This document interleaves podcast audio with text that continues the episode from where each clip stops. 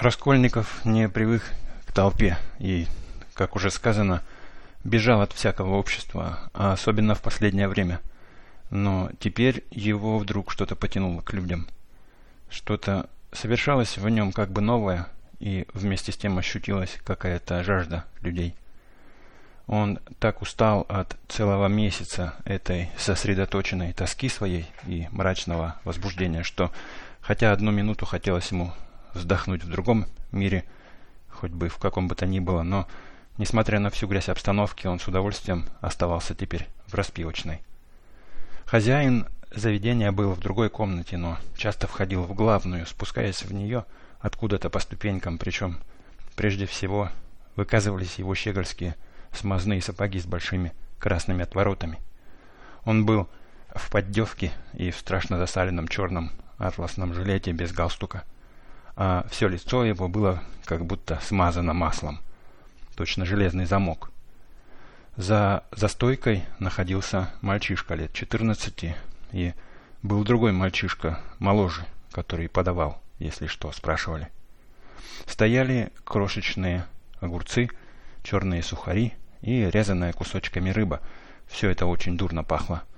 Было душно, так что было даже нестерпимо сидеть и все до того было пропитано винным запахом, что, кажется, от одного этого воздуха можно было в пять минут сделаться пьяным. Бывают иные встречи, совершенно даже с незнакомыми нам людьми, которыми мы начинаем интересоваться с первого взгляда как-то вдруг, внезапно, прежде чем скажем слово. Такое точно впечатление произвел на Раскольникова тот гость, который сидел поодаль походил на отставного чиновника. Молодой человек несколько раз припоминал потом это первое впечатление и даже приписывал его предчувствию. Он беспрерывно взглядывал на чиновника, и, конечно, потому еще, что и сам тот упорно смотрел на него, и видно было, что тому очень хотелось начать разговор.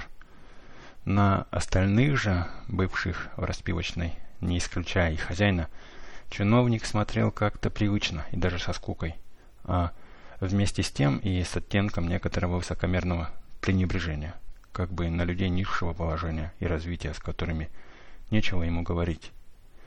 Это был человек лет уже за пятьдесят, среднего роста и плотного сложения, с проседью и с большой лысиной, с отекшим от постоянного пьянства, желтым, даже зеленоватым лицом и с припухшими веками, из-за которых сияли крошечные, как щелочки, но одушевленные красноватые глазки. Но что-то было в нем очень странное. Во взгляде его светилась как будто даже восторженность, пожалуй. Был и смысл, и ум, но в то же время мелькало как будто безумие. Одет он был в старый, совершенно оборванный черный фраг с осыпавшимися пуговицами. Одна только еще держалась кое-как, и на нее-то он и застегивался, видимо, желая не удаляться приличий. Из-под нанкового жилета торчала манишка вся скомканная и запачканная. Лицо было выбрито по-чиновничьи, но давно уже, так что густо начала выступать за щетина. Да и в ухватках его действительно было что-то солидно чиновничье. Но он был в беспокойстве. Ерошил волосы и подпирал иногда в тоске обеими руками голову, положа продранные локти на залитый и липкий стол. Наконец он прямо посмотрел на Раскольникова и громко и твердо проговорил — а осмелюсь ли, милостивый государь мой, обратиться к вам с разговором приличным? Ибо, хотя вы и не в значительном виде, но опытность моя отличает у вас человека образованного и к напитку непривычного. Сам всегда уважал образованность, соединенную с сердечными чувствами, и, кроме того, состою титулярным советником. Мармеладов, такая фамилия, титулярный советник – а смелись узнать, вы служить изволили? Нет, учусь, отвечал молодой человек, отчасти удивленный и особенным витиеватым тоном речи и тем, что так прямо в упор обратились к нему. Несмотря на недавнее мгновенное желание хотя бы какого-то сообщества с людьми, он при первом действительно обращенном к нему слове вдруг ощутил свое обычное неприятное и раздражительное чувство отвращения ко всякому чужому лицу, касавшемуся или хотевшему только прикоснуться к его личности. «Студент стало быть», — кричал чиновник. «Так я и думал. Опыт, милостивый государь, неоднократный опыт». И в знак похвальбы он приложил палец к колбу. «Были студентом или происходили ученую часть?» «А позвольте». Он привстал, покачнулся, захватил свою посудинку, стаканчик и подсел к молодому человеку, несколько от него наискось. Он был хмелен, но говорил речисто и бойко, изредка только местами сбиваясь немного и затягивая речь. С какой-то даже жадностью накинулся он на Раскольникова, точно целый месяц тоже ни с кем не говорил. «Милостивый государь», — начал он с почти торжественностью, — «бедность не порог, это истина. Знаю я, что и пьянство — не добродетель, и это тем паче. Но нищета, милостивый государь, нищета — это порог. В бедности вы еще сохраняете свое благородство врожденных чувств. В нищете же никогда и никто. За нищету даже и не палкой выгоняют, а метлой выметают из компании человеческой, чтобы тем оскорбительнее было. И справедливо, ибо в нищете я первый сам готов оскорблять себя. И отсюда питейное милостивый государь, месяц назад тому супругу мою избил господин Лебезятников, а супруга моя не то, что я. Понимаете-с? Позвольте еще вас спросить так, хотя бы в виде простого любопытства. Изволили ли вы ночевать на Неве, на сенных бараках? «Нет, не случалось», — отвечал Раскольников. «А это что такое?» «Ну, я оттуда, и уже пятую ночь». Он налил стаканчик, выпил и задумался. Действительно, на его платье и даже в волосах кое-где виднелись прилипшие былинки сена. Очень вероятно было, что он пять дней не раздевался и не умывался. Особенно руки были грязны, жирные, красные и с черными ногтями. Его разговор, казалось, возбудил общее, хотя и ленивое внимание. Мальчишки за стойкой стали хихикать. Хозяин, кажется, нарочно сошел из верхней комнаты, чтобы послушать забавника – и сел поодаль, лениво, но важно позевывая. Очевидно, Мармеладов был здесь давно известен, да и наклонность к витиеватой речи приобрел, вероятно, вследствие привычки к частым кабачным разговорам с различными незнакомцами. Эта привычка обращается у иных пьющих в потребность и преимущественно у тех из них, с которыми дома обходятся строго и которыми помыкают. От того-то в пьющей компании они и стараются всегда как будто выхлопотать себе оправдание, а если можно, то даже и уважение. «Забавник», — громко проговорил хозяин. «А для чего ты не работаешь? Для чего не служите, коль чиновник?» «Для чего я не служу, милостивый государь?» — подхватил Мармеладов, исключительно обращаясь к Раскольникову, как будто это он ему задал вопрос. «Для чего не служу? А разве сердце у меня не болит о том, что я присмыкаюсь в туне?» Когда господин Лебезятников тому месяц назад супругу мою собственноручно избил, я лежал пьяненький. Разве я не страдал? Позвольте, молодой человек, случалось вам, ну, хоть и спрашивать денег взаймы безнадежно? Случалось? То есть, как безнадежно? То есть безнадежно, вполне заранее знаю, что из всего ничего не выйдет. Вот вы знаете, например, заранее и досконально, что сей человек, сей благонамереннейший и наиполезнейший гражданин – ни за что вам денег не даст, ибо зачем, спрошу я, он даст? Ведь он знает же, что я не отдам. Из сострадания? Но господин Лебезятников, следящий за новыми мыслями, объяснял намедне, что сострадание в наше время даже наукой воспрещено, и что так уже делается в Англии, где политическая экономия. Зачем же, я спрошу, он даст? И вот, зная наперед, что не даст, вы все-таки отправляетесь в путь и... «Для чего ж ходить?» — прибавил Раскольников. «А коли не к кому, идти больше. Ведь надобно же, чтобы всякому человеку хоть куда-нибудь можно было пойти. Ибо бывает такое время, когда непременно надо хоть куда-нибудь да пойти. Когда единородная дочь моя в первый раз по желтому билету пошла, и я тоже тогда пошел, ибо дочь моя по желтому билету живет, прибавил он в скобках с некоторым беспокойством, смотря на молодого человека. «Ничего, милостивый государь», — поспешил он тотчас же и, по-видимому, спокойно заявить, когда фыркнули оба мальчишки за стойкой, и улыбнулся сам хозяин. «Ничего-с, сим покиванием глав не смущаюсь, ибо Уже всем все известно, и все тайное становится явным. И не с презрением, а со смирением к всему отношусь. Пусть все человек. Позвольте, молодой человек, можете ли вы... Но нет, изъяснить сильнее и изобразительное не можете ли вы, а осмелитесь ли вы, взирая все час на меня, сказать утвердительно, что я не свинья. Молодой человек не отвечал ни слова.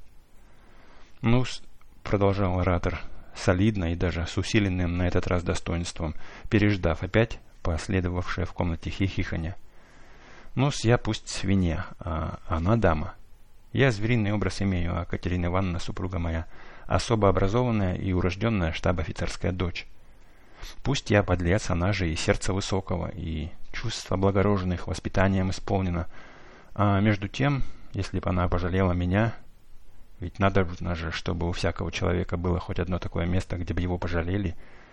А Катерина Ивановна дама, хотя и великодушная, но несправедливая.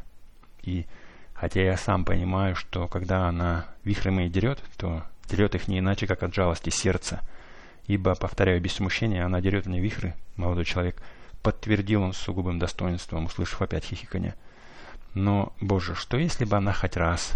Но нет, все сие в туне, и нечего говорить ибо не один уже раз бывало желаемое, и не один уже раз жалели меня, но такова уж черта моя, а я прирожденный скот. Еще бы, заметил хозяин. Мармеладов решительно стукнул кулаком по столу. Такова уж черта моя. Знаете ли вы, государь мой, что я даже чулки ее пропил? Не башмаки, ибо это хотя сколько-нибудь похолодило бы на порядок вещей, а чулки. Косыночку ее из козьего пуха тоже пропил, дареную, прежнюю, ее собственную, не мою. А живем мы в холодном угле, и она в эту зиму простудилась и кашлять пошла уже кровью. Детей же маленьких у нас трое, и Екатерина Ивановна в работе с утра до ночи скребет и моет детей, обмывает, ибо к чистоте с измалетства привыкла, а с грудью слабою и к чехотке наклонную, и я это чувствую. Разве не чувствую? И чем более пью, тем более и чувствую. Для того и пью, что в питье сем сострадания и чувства ищу. Не веселья, а единой скорби ищу. Пью, ибо сугубо страдать хочу. И он как бы в отчаянии склонил на стол голову. «Молодой человек», — продолжал он, восклоняясь опять, — «в лице вашем я читаю как бы некую скорбь. Как вошли, я прочел ее, а потому тотчас же и обратился к вам» ибо, сообщая вам историю жизни моей, не на позорище себя выставлять хочу перед сим празднолюбцами, которым и без того все известно, а чувствительного и образованного человека ищу. Знаете же, что супруга моя в благородном губернском дворянстве воспитывалась и при выпуске с шалью танцевала при губернаторе и при прочих лицах за то, что золотую медаль похвальный лист получила.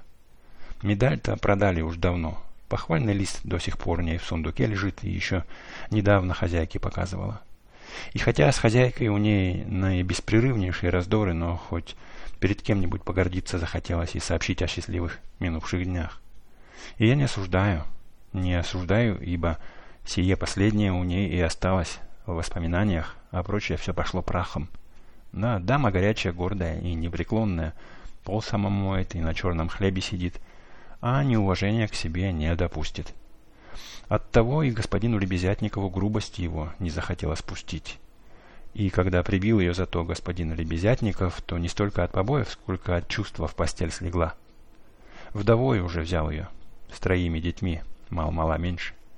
Вышла замуж за первого мужа, за офицера пехотного, по любви, и с ним бежала из дому родительского. Мужа любила чрезмерно, но в картишки пустился – под суд попал, с тем и помер. Бивал он ее под конец, а она хоть и не спускала ему, о чем мне доподлинно и по документам известно, но до сих пор вспоминает его со слезами, и меня им корит. И я рад, я рад, ибо хотя в воображениях своих зрит себя когда-то счастливой.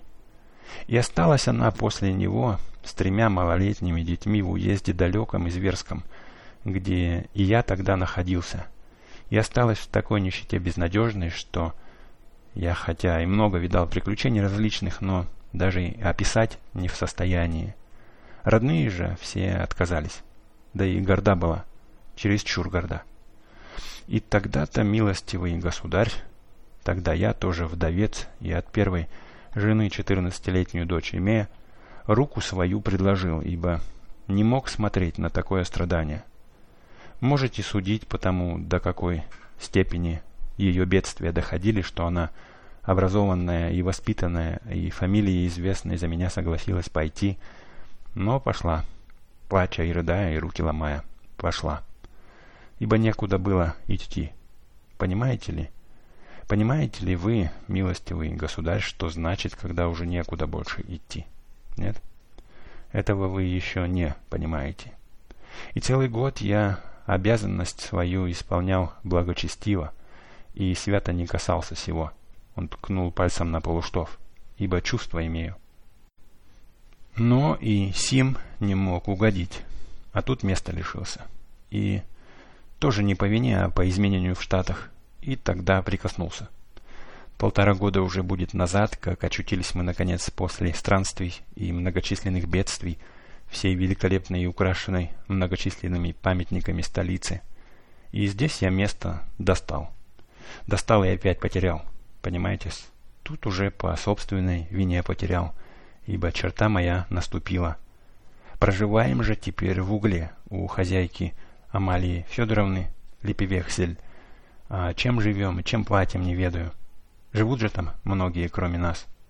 Содомс, безобразнейший. А тем временем взросла и дочка моя от первого брака, и что только вытерпела она, дочка моя от мачехи своей, возрастая, о том я умалчиваю.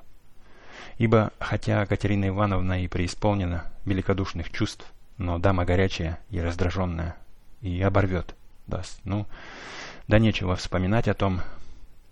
Воспитанная, как и представить можете, Соня не получила. Пробовал я с ней года четыре назад географию и всемирную историю проходить, но, как я сам в познании сем был не крепок, да и приличных к тому руководств не имелось, ибо какие имевшиеся книжки, ну их уже теперь и нет этих книжек, то тем и кончилось все обучение. На Кире Персидском остановились. Потом, уже достигнув зрелого возраста, прочла она несколько книг содержания романтического. Да, недавно еще, через посредство господина Лебезятникова, одну книжку «Физиологию Льюиса». Изволите ли знать такую? С большим интересом прочла. И даже нам отрывочно вслух сообщала. Вот и все ее просвещение. Теперь же обращусь к вам, милостивый государь мой, сам от себя с вопросом приватным.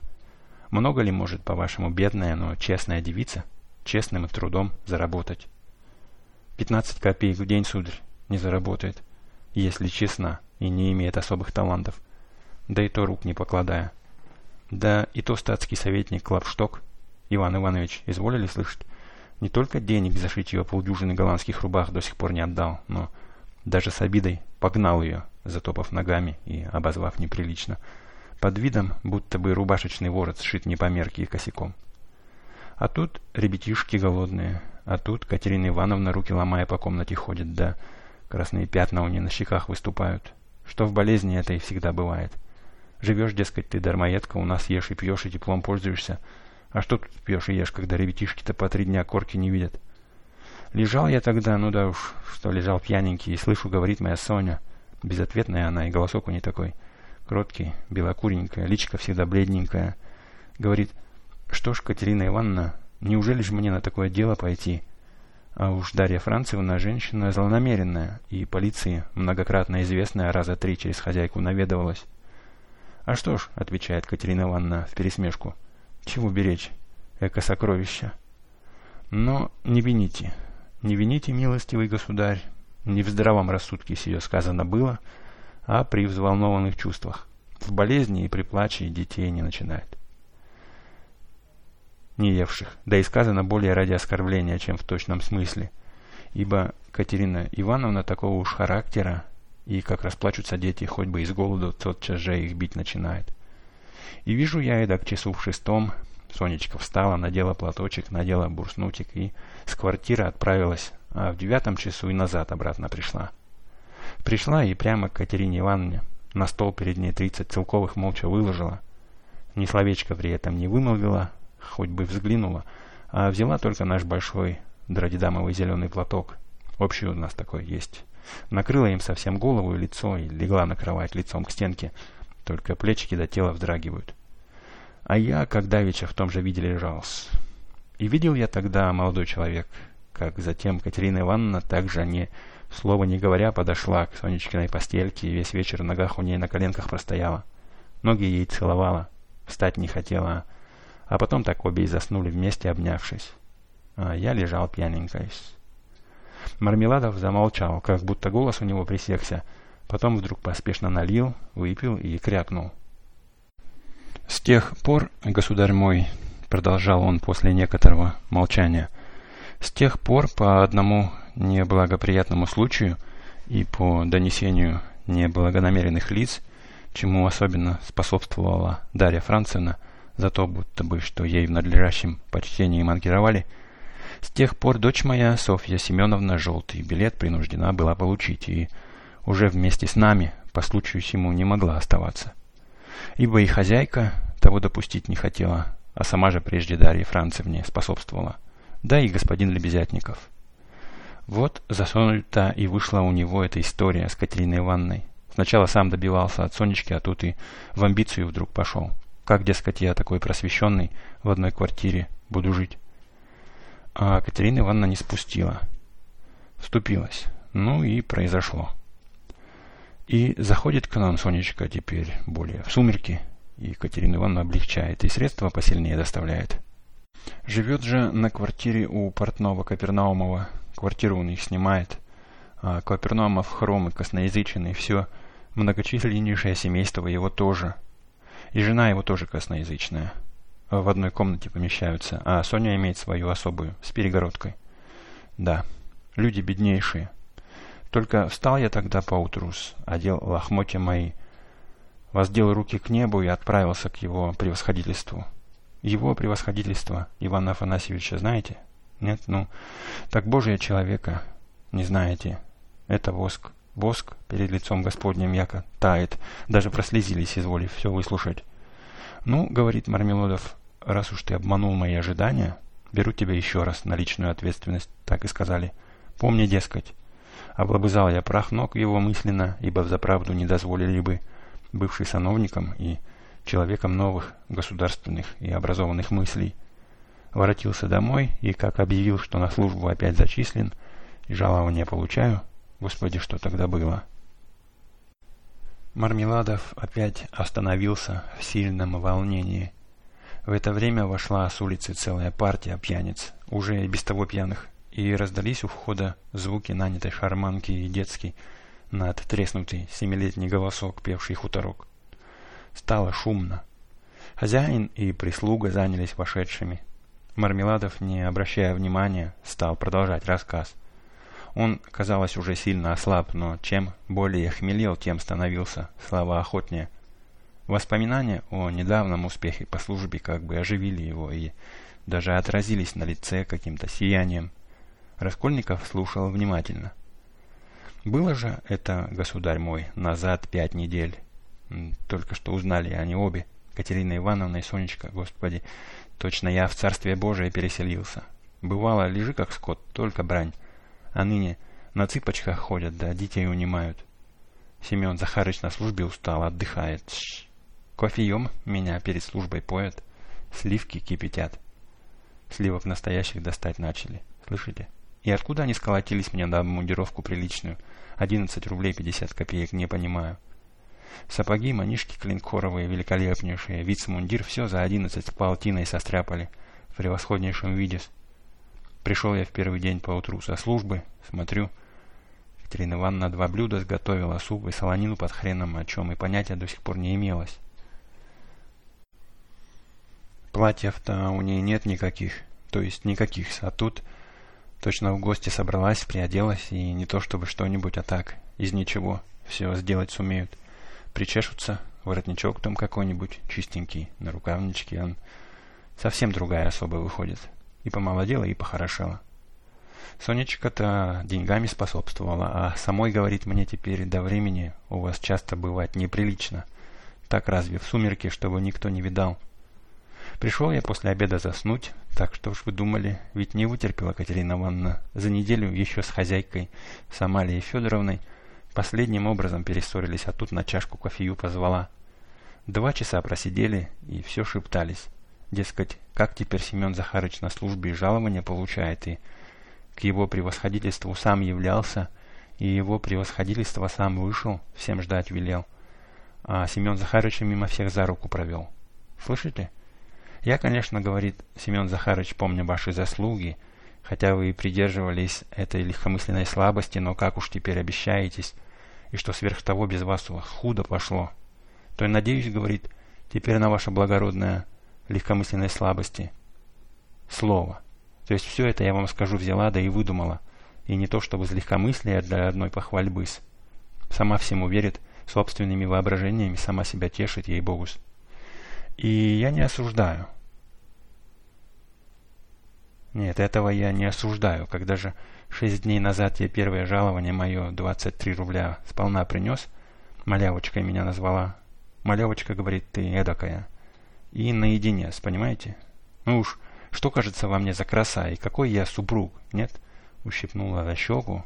Малявочка ты эдакая говорит. Мармеладов остановился, хотел было улыбнуться, но вдруг подбородок его запрыгал. Он, впрочем, удержался.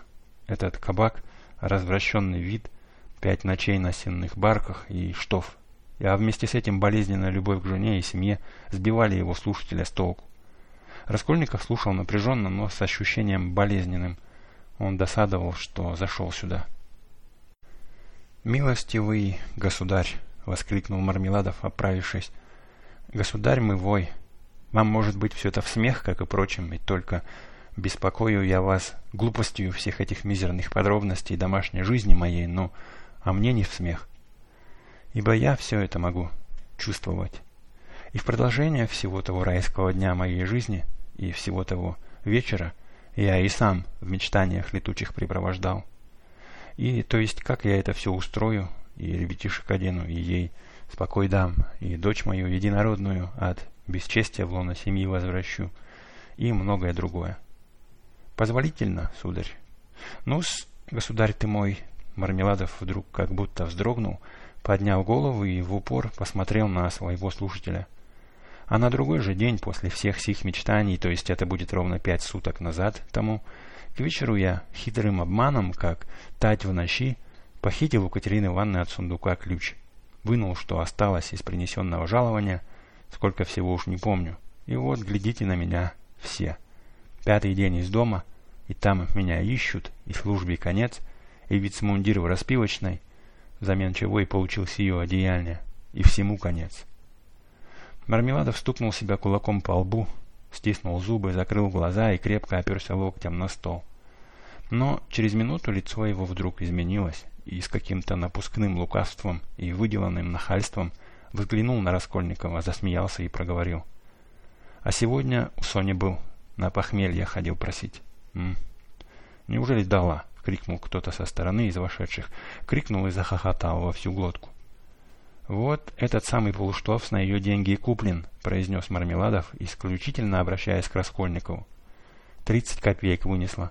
Своими руками. Последнее все, что было, сам видел. Ничего не сказала, только молча на меня посмотрела. Так не на земле, а там.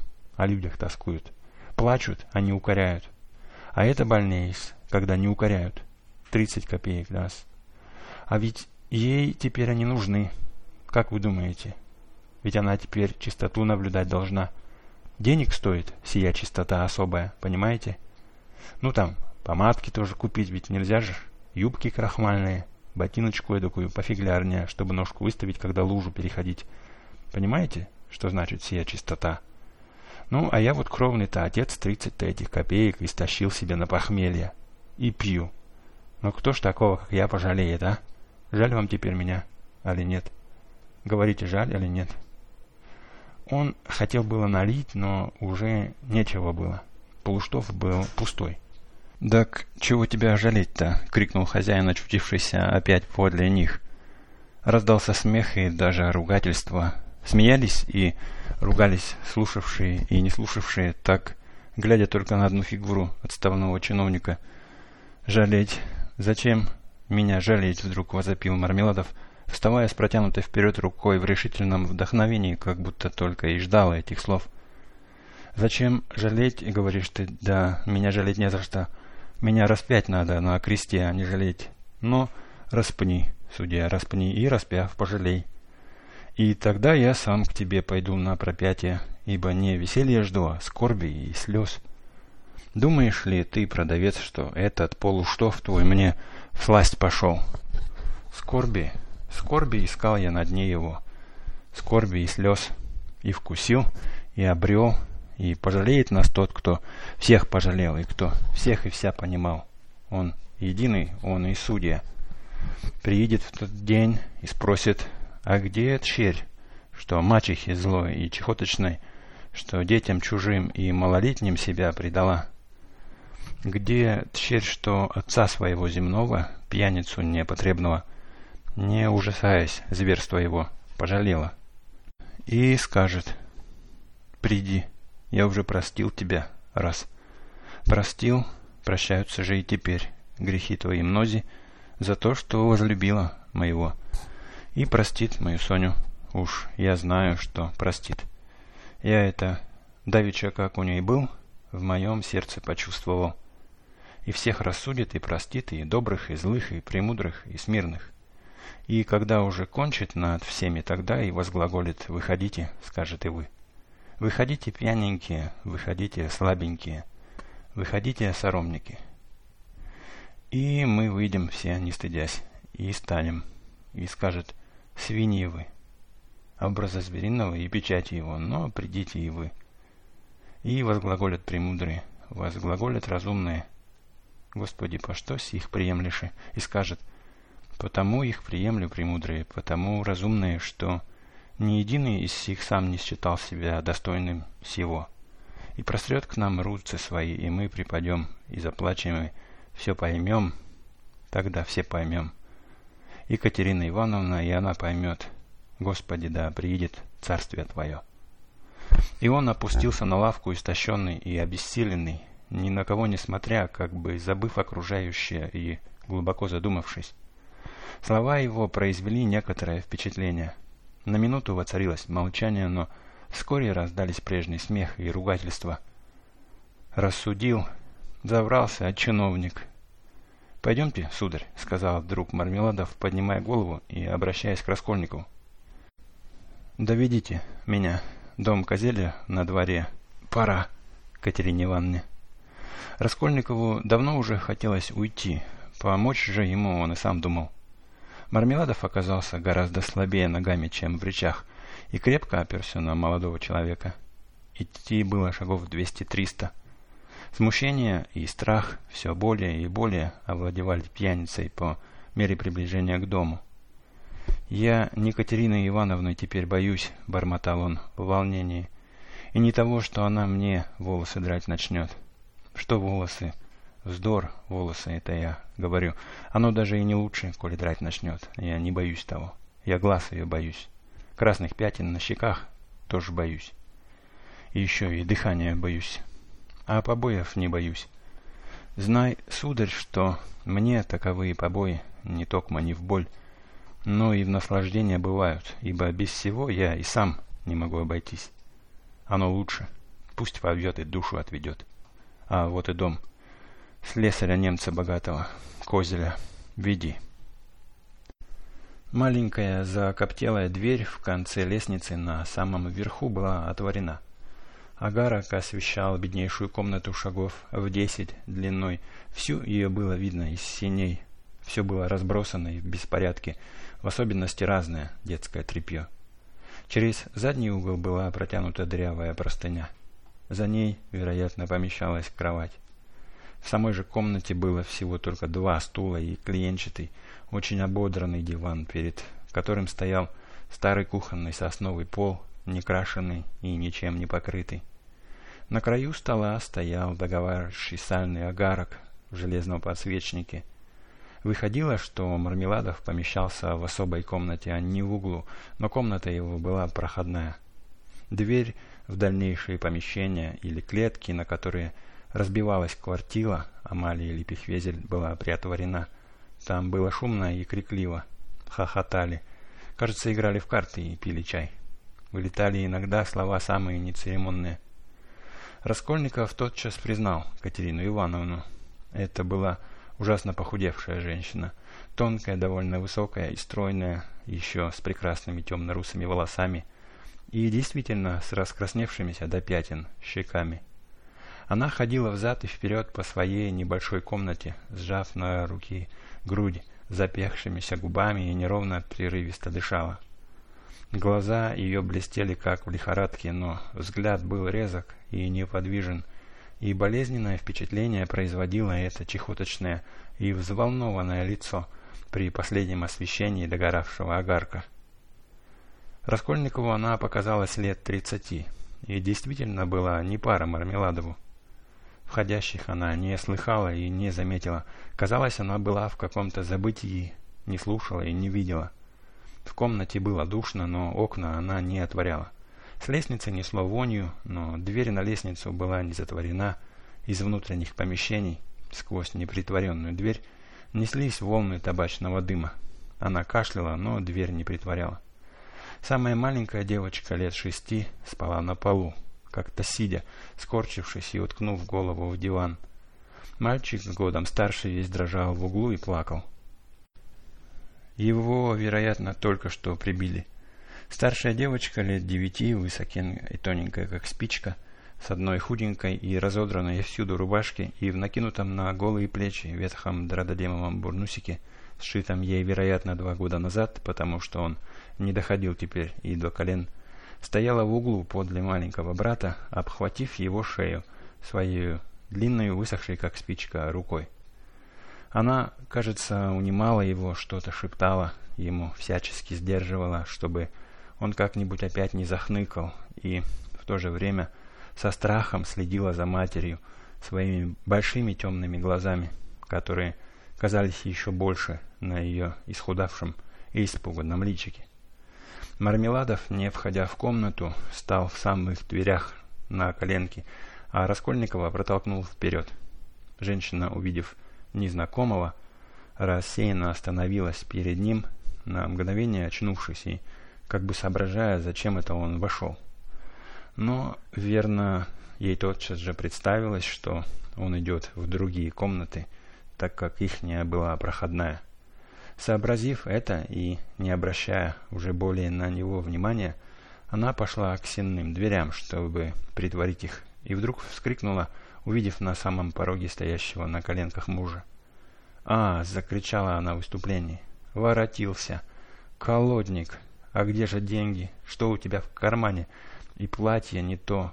И она бросилась его обыскивать. Мармеладов тотчас же послушно и покорно развел руки в обе стороны — чтобы тем облегчить карманный обыск. Денег не было ни копейки.